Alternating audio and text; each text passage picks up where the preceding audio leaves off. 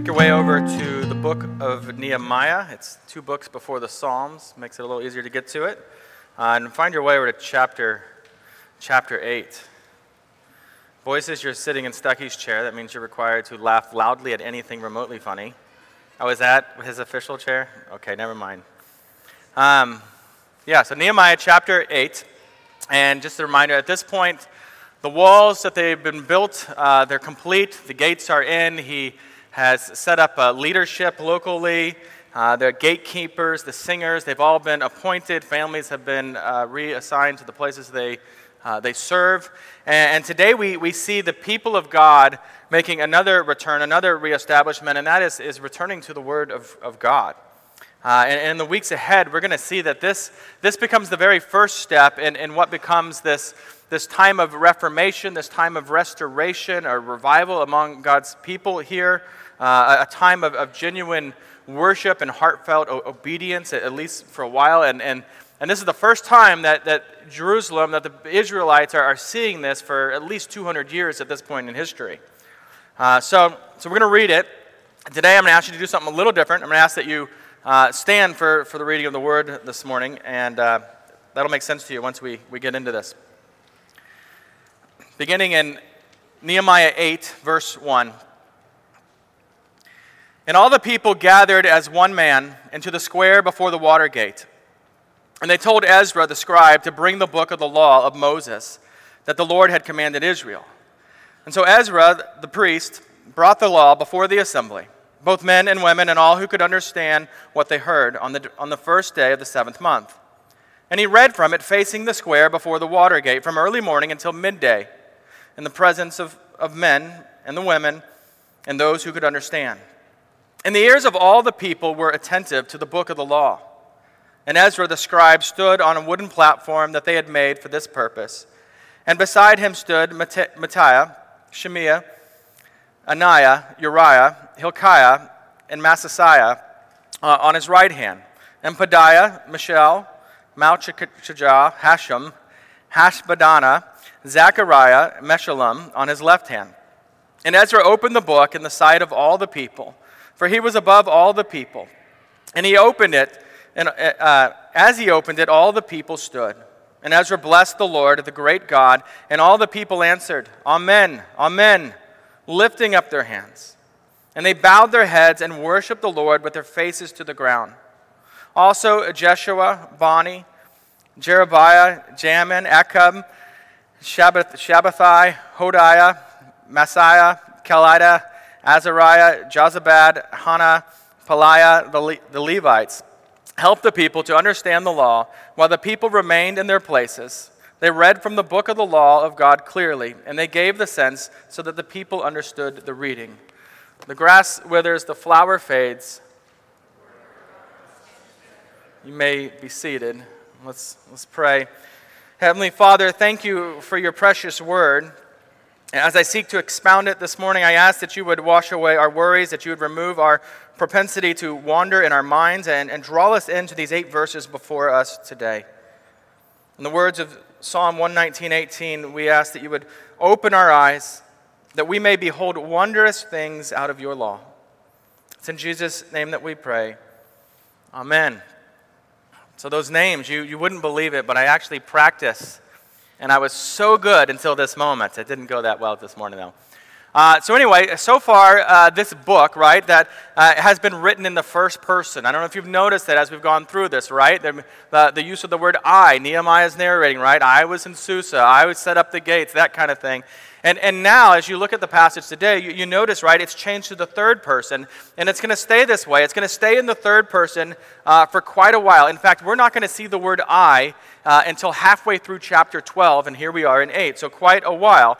And it raises that question well, why, why this sudden change? Who really cares besides an English teacher, right? Well, Here's what's happening that you're going to notice, right? The focus is, is switching here from walls, from, from government, to this spiritual renewal among God's people. And, and that's the shift that's happening. And, and as this happens, Nehemiah falls out of focus, and this other person, Ezra, is going to come into focus at the same time.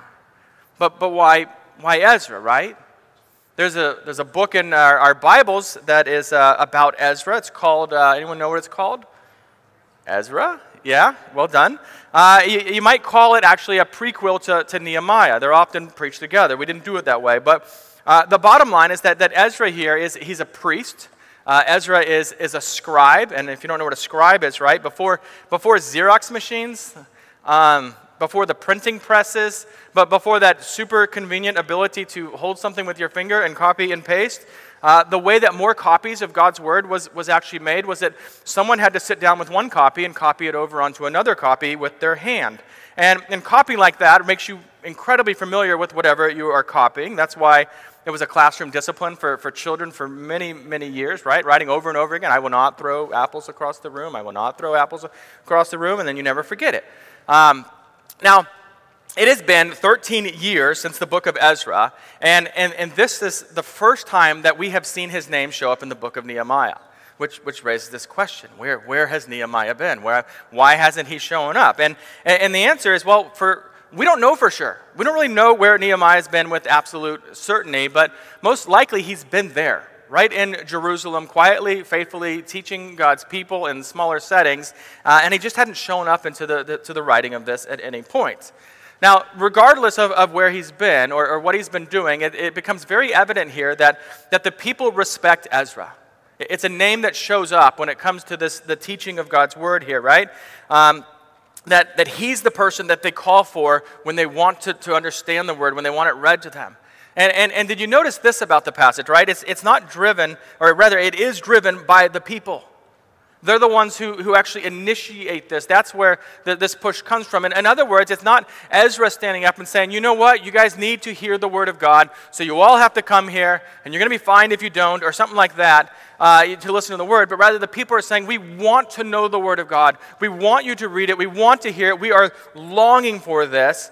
And, and, and, that's what we're seeing here, right? So so while this all seems really spontaneous the way we read it, like, oh, did it just happen all of a sudden, right? This is not the way this would have happened. It was certainly organized, right? For, for one, they, they selected a location. Let's go to the Watergate. Um, uh, and this area is, is larger than the temple court. Uh, everyone that they invite to this would have been able to enter into this place without any problem. Uh, think of it, it's a big open plaza. Uh, students, think Bosco Plaza, right? But significantly larger. Um, Estimates put this between 30 and 50,000 people. Uh, so you're thinking really big, more like you know the, the big stadium over there. Uh, they built this platform. Uh, literally in the Hebrew, what they built is, is called a tower. Uh, and if you trace the etymology, you're, you're going to find this connection between our modern word of pulpit, right? Uh, and, and the word here that, that's being used as, as tower. It's a raised platform. It's, it, it's where, why we get that phrase that you, you heard Travis pray today, right? To sitting under the word of God. It's, it's raised up, it's preached out, and it comes down, right? Uh, and so it's this, this image of sitting under the word of the God, of God being preached. Uh, it's a platform that's really big, right? It's big enough that Ezra is flanked by 13 Levites behind him. Should we have our elders up here? We need more elders if we're going to pull this off. But, uh, right, it's just a big platform. No one knows. We don't know why they're there exactly. Are they there for some sort of solidarity or, or so that the people know, oh, here are some other guys that can help us understand the word and, and you recognize them later? Maybe something like that. Um, again, though, it's not as spontaneous as, as this sounds. You, you see in verse 2 there where it says, the first day of the seventh month. He's not just keeping a date there, right? That, that means something. Kind of like if I said the 4th of July, that means something to you, right? But if you're visiting from, well, not Canada, they probably know, but some other country, you're like, well, I don't know what 4th of July is, that's just a date. But, but this actually means something. And, and for them, this date marks the Feast of the Trumpets, uh, one of the six festivals that, that God called Israel to recognize it. You can read about it. I'll read it here. Leviticus 23 24, God says, Speak to the people of Israel, saying, in the seventh month, on the first day of the month, you shall observe a day of solemn rest, a memorial proclaimed with blast of trumpets, a holy convocation. I love that they have trumpets and rest all put together. They seem contrary. But uh, they're resting from work, right? But they're gathering for worship on that day. And, and, and this also marks the beginning of, of the Jewish uh, civil new year, anyway, right? So so, so this is why there are all these people in Israel or in Jerusalem at this point. Even though, if you remember, just a couple weeks ago when we were here, we were learning there's nobody hardly in Jerusalem. They need more people in Jerusalem. Uh, and suddenly everyone's showing up because there's a big, huge festival going on. Um, Now, they've traveled to, to, to celebrate this feast. They've traveled probably in greater numbers than usual, even because they hear the word, right? This, the city has been restored, the walls are restored. Let's all go and see this, this newness, right?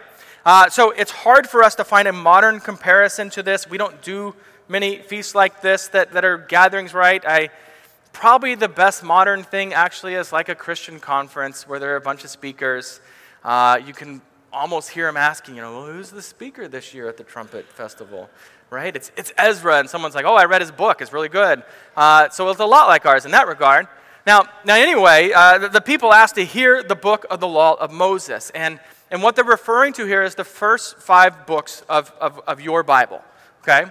Um, that's what it is Genesis, Exodus, Leviticus, Numbers, and Deuteronomy. This is often called the Torah because uh, Torah is a Hebrew word that it means law, right? This is the law of God, the law of Moses. Um, it's, it's sometimes called the Pentateuch. You ever heard that word? Uh, that's the, the Greek use of it. It comes from the Greek word penta. You know what that means, unfortunately, because of pentagram, probably, right? Five. Uh, and uh, teuchos, which means scroll. So the five scrolls is what that is right there. Uh, and these five books are, are, are, what they want to hear. And, and, and in one sense, I want you to understand that what's happening in, in this passage at the reading of the word here is very ordinary. they read the word, they explain the word. That's what we're doing right now. It's very ordinary, right? And, as I mentioned before, Ezra's probably been doing this for years in smaller settings among these same people or some of these same people. But in another sense, there is something unique going on in this moment. God is here doing something in the hearts of his wandering people. He has stirred up their hearts, he's given them a desire to know his word, to, to return to his word. In fact, you, you see, every revival in history has begun like this, where, where, where the Lord gives the people a desire to know his word more. That's the way it begins. And, and, and we read here, right? There is this massive unity among the people. They're like one man. And, and yet, the makeup of this group, of those gathered is explained to us in verse 2. Look at it, right? Both men and women and all who could understand what they heard. And that, that phrase is almost word for word repeated in verse 3 as well. Uh, that, that last bit, right, about those who could understand what was heard, probably means uh, children old enough to understand the reading and the teaching. It, it may also refer to uh, those who, who don't speak the language and, and don't understand it, it well, right? After all, in Deuteronomy 31 12, uh, at another feast, a different feast, God, through Moses, says, Assemble the people, men, women, and little ones, and the sojourner within your towns, that they may hear and learn to fear the Lord your God, and be careful to do all the words of his law. You see, um, from time to time, someone looking to visit MPC will call and ask, and, and, they really want to ask this. They ask this question, right? What do you offer? Is kind of the way it is. What do you What do you offer for for children during worship, or what do you offer for my teenager during worship? Uh, and, and, they ask that because it's become this common practice in, in, in, the modern church to, to have a separate service for people based on the age that they are. Um, there, or some other kids program going on at the same time as, as worship. Some of them, many of them go through junior high. Some of them go all the way through high school, right? So a family arrives to worship the Lord at church and they split up and they go their separate ways and they don't see each other until they're ready to go back to the car uh, together. It, it, it is no wonder because of this practice that, that children in these situations, they, they often graduate and feel like that's, that's not my church. I don't know anybody there. I don't feel like I belong to that church. Uh, and, and that's, you see those stats all the time, right? That youth, youth are falling out of the church. And that's part of the contribution to that, not the whole thing. Um, and, and, the problem is, it was, it was never really their church to begin with. They, they aged out of a certain segment of the church, and suddenly they don't know where they go, except for a few of them might actually get involved at that point. Uh, and so when people ask this question, right, is without being snarky, I've learned to do that, right? I, I tell them, listen, here's what we have. There, there is youth and, and children's Sunday school class. We do it, you know, eight weeks in the fall, eight weeks in the spring. Um, I tell them you're, you're not required, but your, your children younger than six are invited to this uh, worship training that happens during the sermon portion of the service only. Uh, there's nursery for children younger than that. Uh, but more importantly, if, if for your children, during the worship service, here's what we've got we have got a worship service. A worship service where your children get to see their mother and or their father worship the Lord. A worship service where they're right next to you so you can lean over and explain things to them when you're thinking that's kind of hard to understand, or they don't understand why we're doing this or why he said that, and you can answer their questions.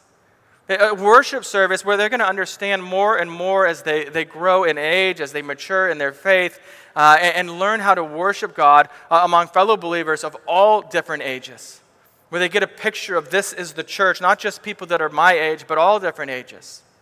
Now, I'll, I'll tell you over the years, right, that uh, people are always like, well, my kids are bored in that thing, right? Uh, yeah, they probably are at sometimes. Uh, every time you end up in these things, you, you might have the potential for being bored, and that's okay. That, that's part of the process, honestly, as, as you grow and mature for these kind of things. Now, we, we've given our children notebooks since the youngest age, and we've told them any, anything that is said by whoever is, is preaching that day, you can draw a picture of that.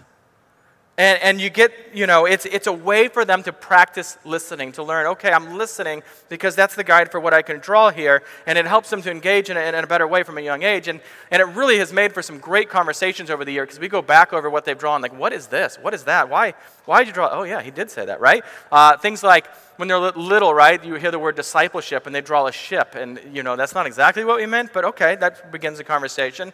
Uh, as they've grown, we've done some pretty amazing comic book strips that they've drawn that kind of go with the sermon. Um, but, but it's got them listening and it keeps them engaged, which, which is what we're aiming for. To be honest, that's the reason I, I take notes when I sit in a sermon. I don't even keep the notes, just because it helps me stay, stay focused. Uh, but anyway, here, here's the bottom line here: uh, is this.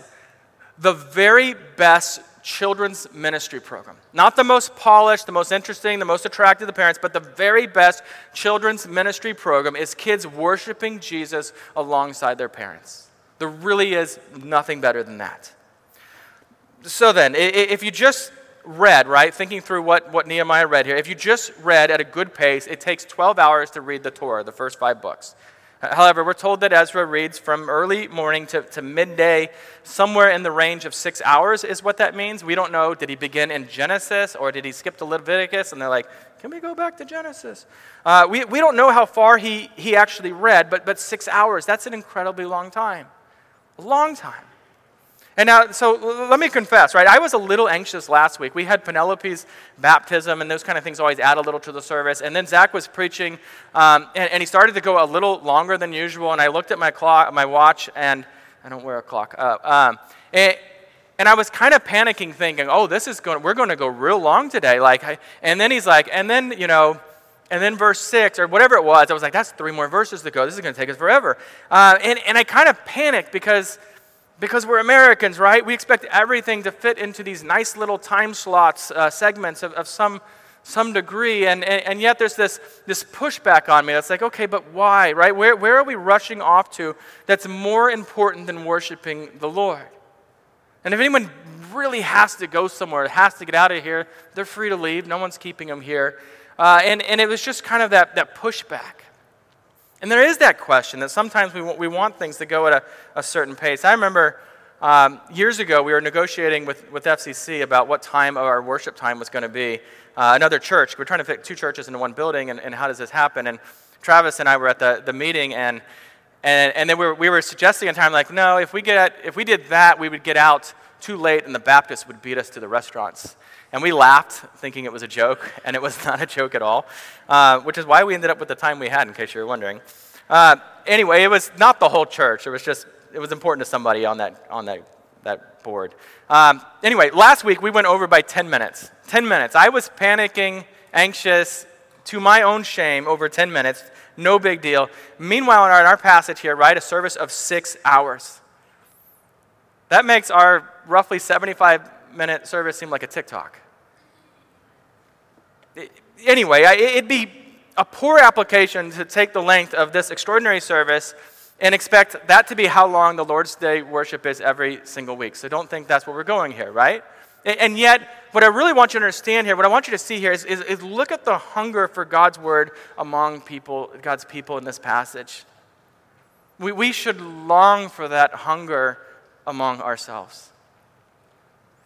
Again, people I'll, I'll, talk to sometimes, when they find out I'm a pastor, they usually say something along the lines like, oh, I, I should go to church, but I don't really know much about the Bible. I'm like, well, that's why you should go to church, right?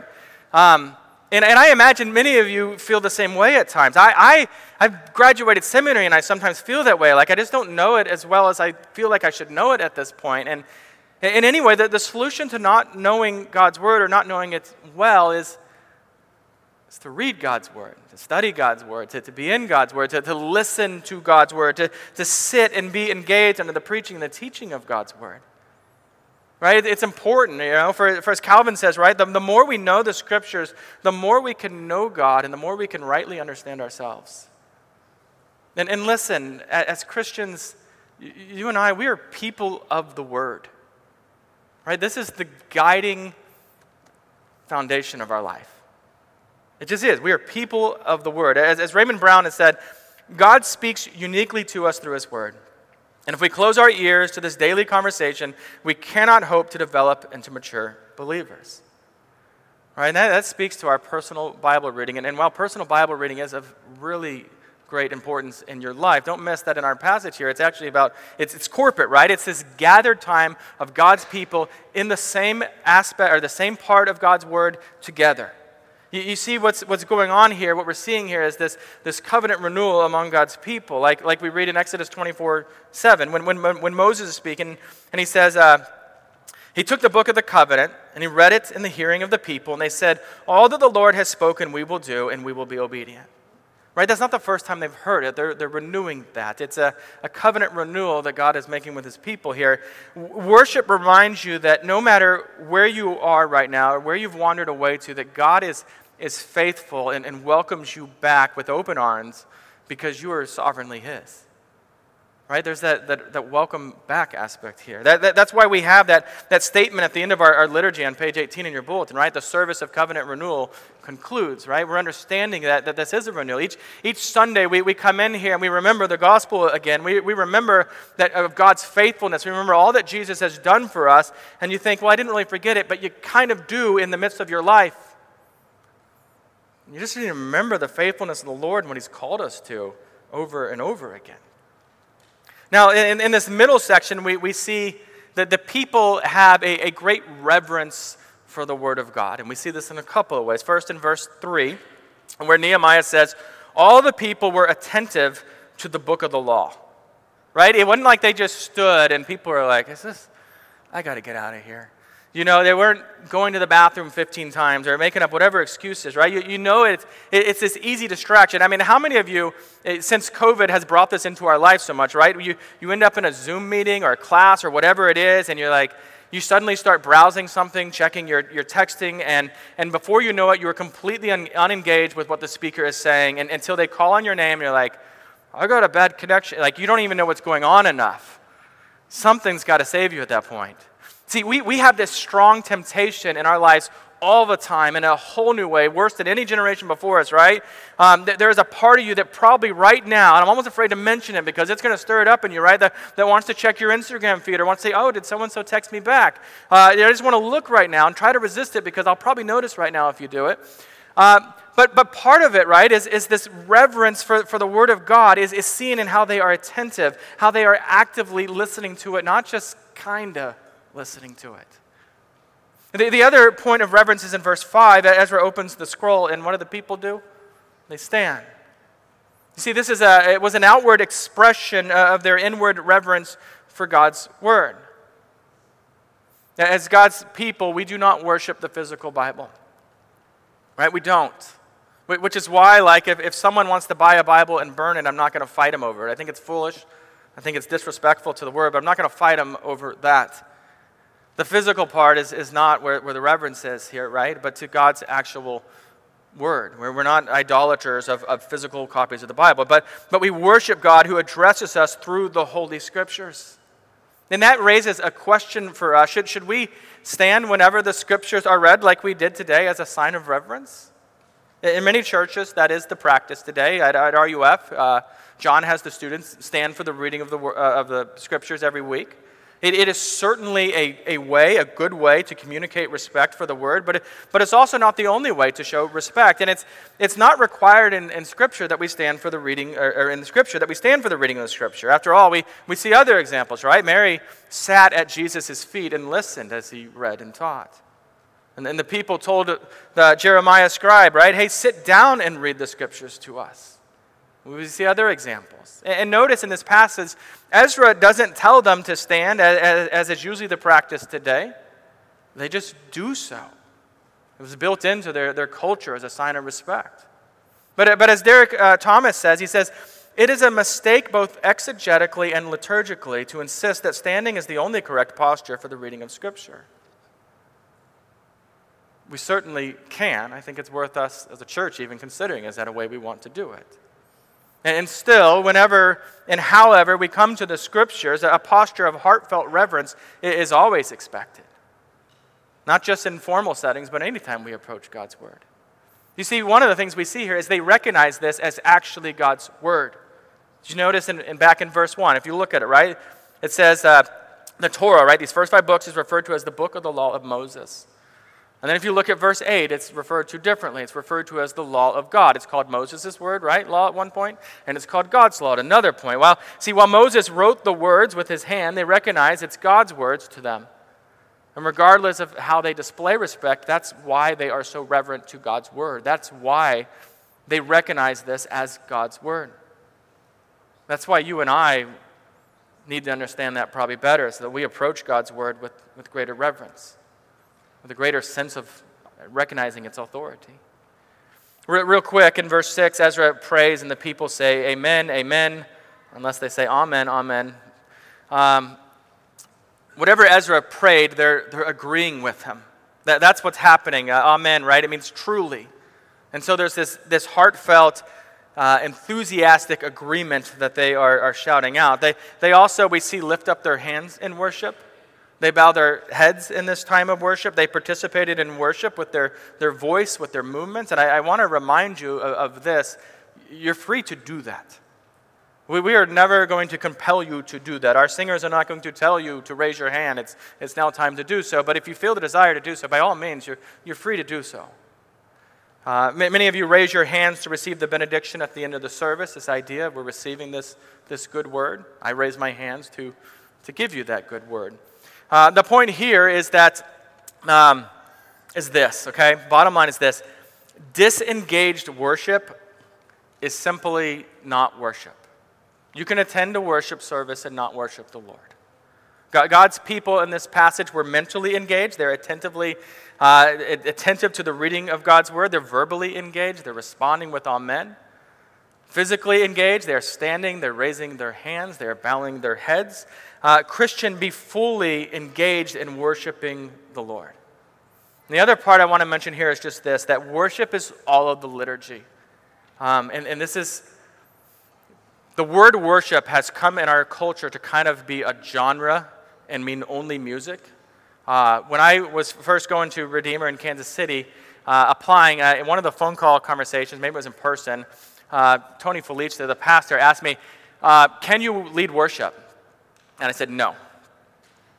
And he's like, Could you like, try? He's like, No, I don't, like, I don't know any of the music at all. I can't play anything. I don't know anything musically. I cannot lead worship. And he kind of giggled. He's like, That's, that's not what I mean. Um, right? Because they have this, this culture of worship that it is the whole service, and I was coming from a more evangelical, evangelical idea that worship is just the music part of the service. Uh, you worship during corporate confession. You, you worship during the time of offering. You worship by being attentive to the reading of the word, by being uh, participating in the, in the reading portions when we do it together in it. You by, by being uh, attentive to the sermon, by, by praying along with the pastoral prayer, right? By listening, here's what it says, and uh, amen, amen. You can agree, you know, to yourself at that moment.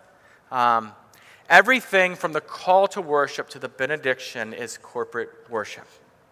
Uh, finally, let's, let's consider these last two verses. There, there's a list of ordained priests who, as verse 7 says, helped the people to understand the law. All right, that's the first part, verse 7. Uh, the, the, scripture here, as, they, as they're reading it, they're reading it in the language of Hebrew, the language it was written in. Um, but the people, after the exile, are actually more fluent in Aramaic, which is similar to Hebrew, but is not Hebrew. Uh, and so the Levites are helping them to understand what God's word actually says in their language. That's the first part there.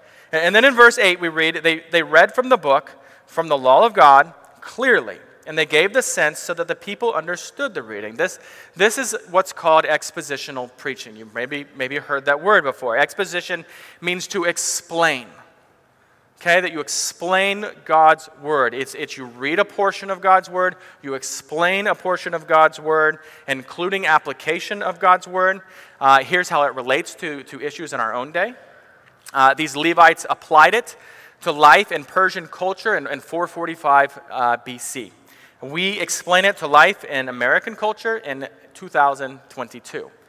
Uh, th- this is when we realize, right, at this point in the reading of this passage, that they didn't just read for six hours. It, it wasn't just straight reading and just, oh, take in more, take in more, take in more.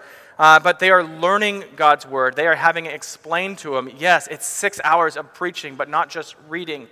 Uh, and, each Levite, right, we're seeing is, is, is out in this group in, in areas where they're able to explain stuff, right? Well, here's what he's saying. Here's what that means. Here's how, that, how we apply that. And this is because the Word of God is not just to be read, it is not just to be heard, but to be understood and applied and obeyed. And, and we need exposition for that. As James Montgomery Boice said once, um, topical sermons can be relevant and moving. But what God has promised to bless and what he has most used to bring blessing is the teaching and the preaching of his word. In other words, explanation, application.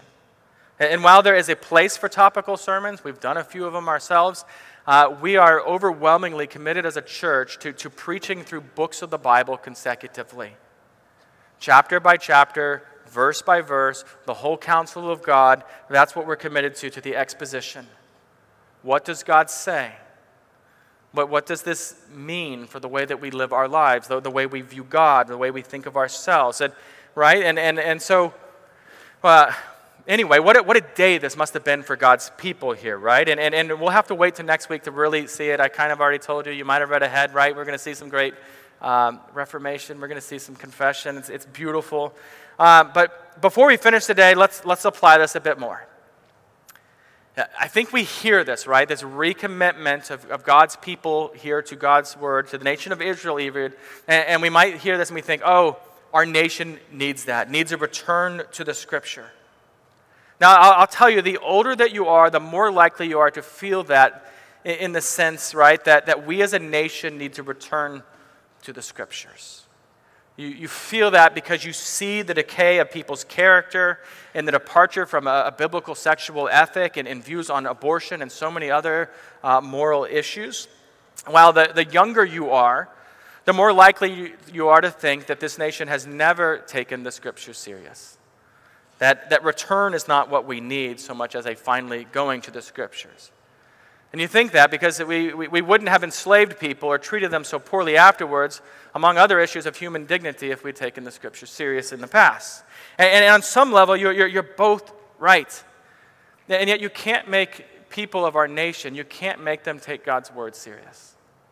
You, you can't even make your own heart to love God's word. You know that. But you can pray for that. You can ask the Lord to do that. You can, you can ask the Lord to bring about revival in our land. And yes, we long for that. You can ask the Lord to bring about renewal, right? A revival in, in, in, His people, in His church, and, and in your own hearts and in your own priorities. You, you can make His word a priority in your life. You can do that by, by reading it, by seeking to understand it too, not just reading it, right? By submitting your, your life under the authority of God's word, of this book.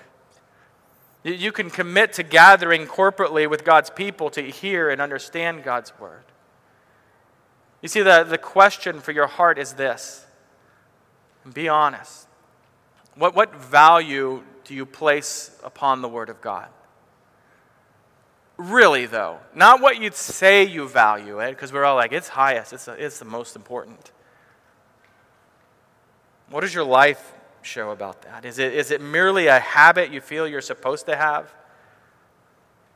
Half heartedly, hurriedly reading it as though it were an uninteresting school assignment? Check that off. Yay, good Christian. Or, or do you search it as if you were seeking for hidden treasures? Are you, are you looking to know yourself better through the lens of Scripture? Are you searching to, to, to know God better, who He is? what he's done as, as you look to the scriptures? Are you, are you coming with a, a submissive posture, yielding to God's word as God's word? Thinking, you know what? Whatever God calls me to, whatever values he calls me to, whatever way of life he calls me to in his word, that, that's what I'm going to seek.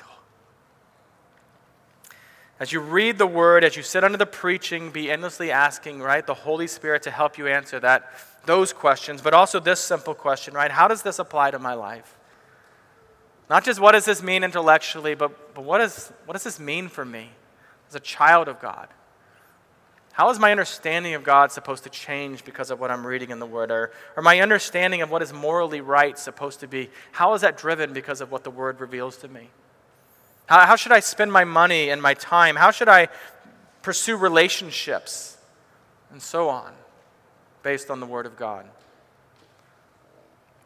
So I want to close with these, these words from Martin Luther.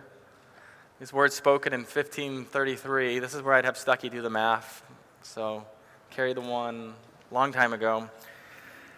Uh, he said this He said, The Word of God is the greatest most necessary, most important thing in all of Christendom. Christendom being all of the Christian church across the world, the world, in that, for that matter. Well, let's pray. Father, we, we spend time in things we love. No one has to force themselves to listen to their favorite singer. None of us have to create a habit of watching football or eating great food. And Yet many of us struggle to spend time with you and your word and prayer. We confess that. Yes, Holy Spirit, give us resolve to pursue you even when our desire is lacking. But now I, I, pray that you would stir up our hearts to long for your word.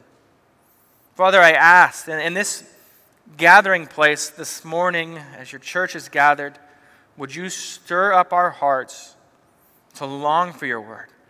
to seek it out, to consume it like our favorite food. Make our hearts to love your word. This we ask in Jesus' name. Amen.